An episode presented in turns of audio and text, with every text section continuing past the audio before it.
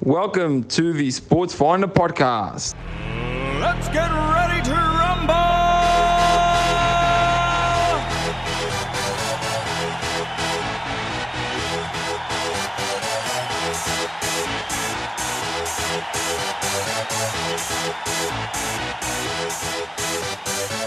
Y'all ready for this?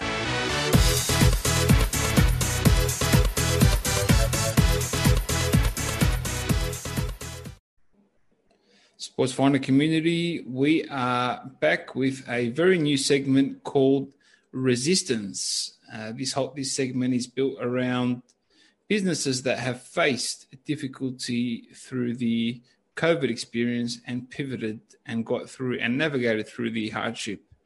And today I have a very special guest kicking, kicking off our series, Mr. Chris McCarthy, co-founder of FanSaves. Chris, welcome to the show. How are you? I'm great, Ahmad. Thanks so much for having me. No, it is my uh, absolute pleasure, buddy. Um, Chris, now COVID impacted many businesses. Um, it definitely hurt multiple founders. It closed some. Some were able to rise to the occasion, get through these hard times, and really find a way to pivot. Tell us your story. What happened with with you guys? Yeah, I think pivot's one of the big buzzwords of 2020. It was really an interesting story. We were in San Diego for two months um, through uh, January and February, and we flew back on March 4th. Uh, about a week later, everything shut down. So, um, you know, being stationed, uh, set up here in Ottawa in, in Canada, um, we were happy to get home and, and be around family and friends when the pandemic hit. But you know, it put us in a really weird situation because our organization, our, our startup works with um, sports teams, colleges, chambers of commerce, and also their sponsors or their members. So when the pandemic hit and everything shut down here in Canada and pretty much in North America, um, you know, no one was able to go in and use the discounts that our platform uh, enables, and all the sports and organizations pretty much shut down. So um, our revenue went to zero. No one could use our platform. So we had the decision to make. We decided, you know, um, we're either gonna, you know, take this opportunity, um, take this um, time to really nail down our processes, uh, build our relationships, you know, work on our strategy, and launch a podcast, which we really wanted to do for a while. And then we had a meeting with one of our advisors, and she had started this shop local program, this gift certificate program in a small town up here in Ontario called Cornwall.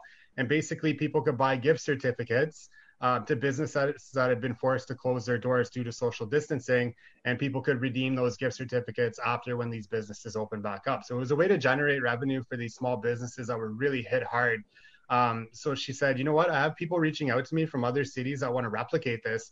Why don't you guys, with your network and your your tech savvy, um, you know, skills, create like a platform for all of these organizations and all of their members? Um, and really give them a chance to sell gift certificates and generate some revenue. So that's what we did. And, um, you know, it started off with a few different chambers of commerce and BIAs. And by the end of it, we had over 62 communities. We had 625 businesses up on the platform. And we were able to facilitate over $30,000 worth of gift certificates sold. So that was really cool. And we took it a step further and partnered with a local tech company here in Ottawa that works with, you know, frontline hospital workers. So we enabled it even further for people to buy gift certificates and donate them to frontline hospital workers. So it really did two things for our company. It gave us the opportunity to keep our brand relevant, spray it all over social media from all of our partners and their businesses sharing our brand and the program. Um, but we were also featured in all kinds of different media sources through press releases and radio interviews. So on that aspect, it was great. And then on the other side of it, we were able to create all kinds of really new partnerships that we might not have had the uh, chance to work with previous to COVID 19. So it was a really great experience for us. And now we're in the process of converting a lot of those organizations back to our core platform. Very nice. How do you start a, a whole segment of gift certificates? There's no on button. I'm sure that would have been a bit of a process. Take us through yeah, the whole process. For sure. So we um, we use Shopify as our back end. Um, so we would reach out to a chamber of commerce, a board of trader, a BIA, and say, you know, we're running this free gift certificate program. It doesn't cost you or your members anything. This is our way of giving back during the pandemic. So it was a really easy sell, if you will, um, because a lot of these chambers and BIAs were working on reduced staff and limited budgets. So we were a solution that was really able to help them promote their members and help them generate revenue. So a lot of them jumped at it right away and it just exploded the amount of organizations that we had on the platform. Um, there was a lot of back end work. We spent a lot of, you know, 12, 15 hour days uh, here in our home office adding the businesses to the site and, you know, actually uh, facilitating all the payments and everything like that. So that was a lot of work, but it was really just a lot of administration work. And once we got going, we got our processes down and it became more efficient. So it wasn't as big of a work project as you think, but um, it definitely was a lot of work at the start. Take me through your initial reaction when you looked at your business and you realized that there's literally no way of making money. you know, before the whole the whole certificate idea came along, like what was your initial reaction? How did you come, uh, keep calm? Did you keep calm? Yeah, um, you know, it was it was a little nerve wracking for us knowing that you know we weren't going to make any revenue for the foreseeable uh, future. Um, but we really understood that everybody was kind of in the same boat. So right away, our federal government started announcing programs to not only help individuals that were affected by the pandemic, maybe laid off, or you know people like us as founders, um, you know, who don't pay into employment insurance. Um, so we didn't qualify for that. So there were programs that were made for people like us that were able to get almost like a universal income, if you will, $2,000 a month from the federal government. So between my co-founder and I, we were dating and we lived together. We were able to bring in some money and, you know, being able to, uh, to keep our personal finances going. But on top of that, the government announced all a sweeping amount of uh, initiatives that were really meant for small businesses to keep their d- doors open, such as uh, wage subsidies. Um, there were um, rental agreements, so like majority of rent payments were paid off for small businesses, and all kinds of other programs. Um, there was a, a, a line of credit up to forty thousand dollars that businesses could access with a not with non-repayable for up to two years, and then if you pay that um, if you pay back that line of credit um, after the second year, ten thousand dollars of that forty thousand is forgiven. So a lot of really great um, creative programs that both the Ontario and the Canadian federal government came up with to really keep our business afloat. And now we're in the position where we're starting to make revenue again, and we're back on our feet, and we're actually in the best financial position that we've ever been in as a company coming out of the worst, you know, pandemic or you know catastrophic event to happen to this country um, you know pretty much since its existence. So i never thought i would say that you know four months ago we were like what are we going to do? And today i'm sitting here talking to you in probably the best position uh, our company's ever been in so. What's the three biggest things that you learned from this experience? Um, one thing that maybe i didn't learn but was confirmed was small businesses are the backbone of our economy. I'm sure this is like, you know, very true around the world. Um, I think, you know, it was amazing to see so many people come together. Like our big mantra during this whole pandemic is we're in this together. So I really learned and saw all the people of Canada um, really coming together to not only support each other's businesses, but also to flatten the curve of the pandemic.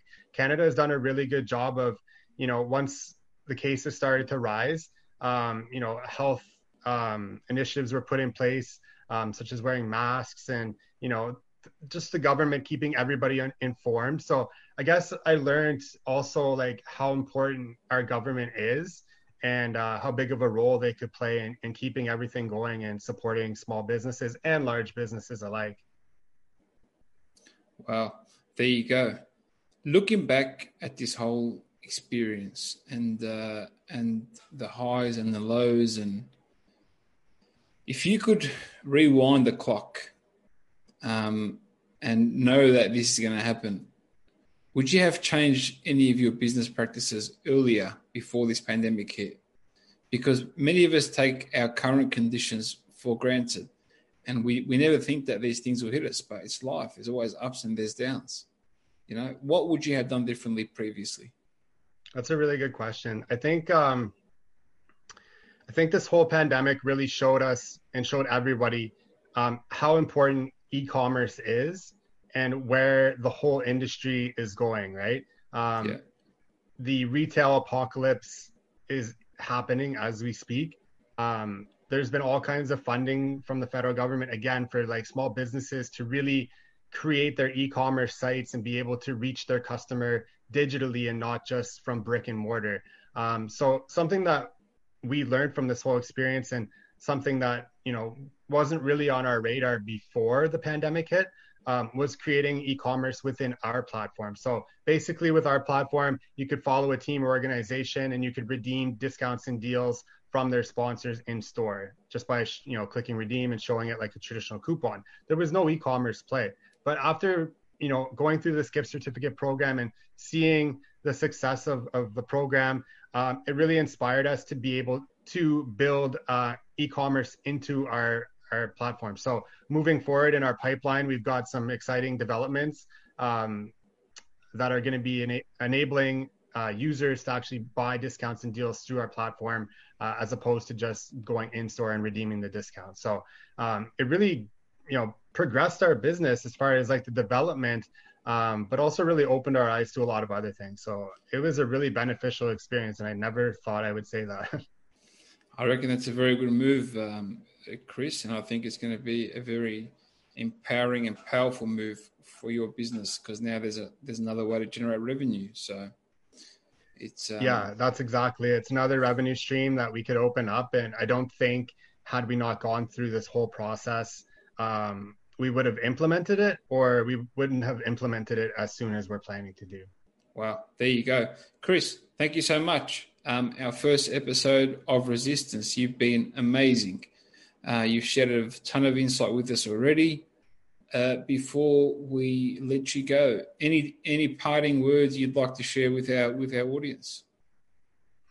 Um, for a lot of places, the pandemic is still raging, and there's cases that are surging.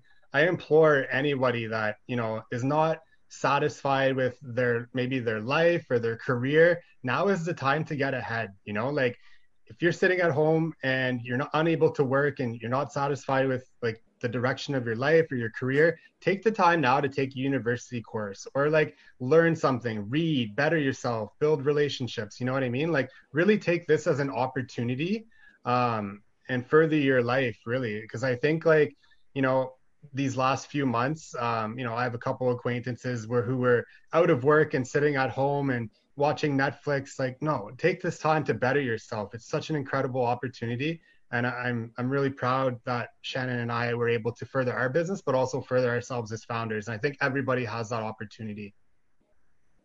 Absolutely. Uh, again, very wise words. Take them, apply them, listen and uh, make it happen. Ladies and gentlemen, Mr. Chris McCarthy, co founder and COO of FanSaves. Thank you very much for joining me on the Sports Finder Resistance series. Thank you, Ahmad. Always great catching up with you and keep up the great work. Thanks a lot. Thank you for listening to the Sports Finder podcast. We'll catch you on our next episode. Y'all ready for this?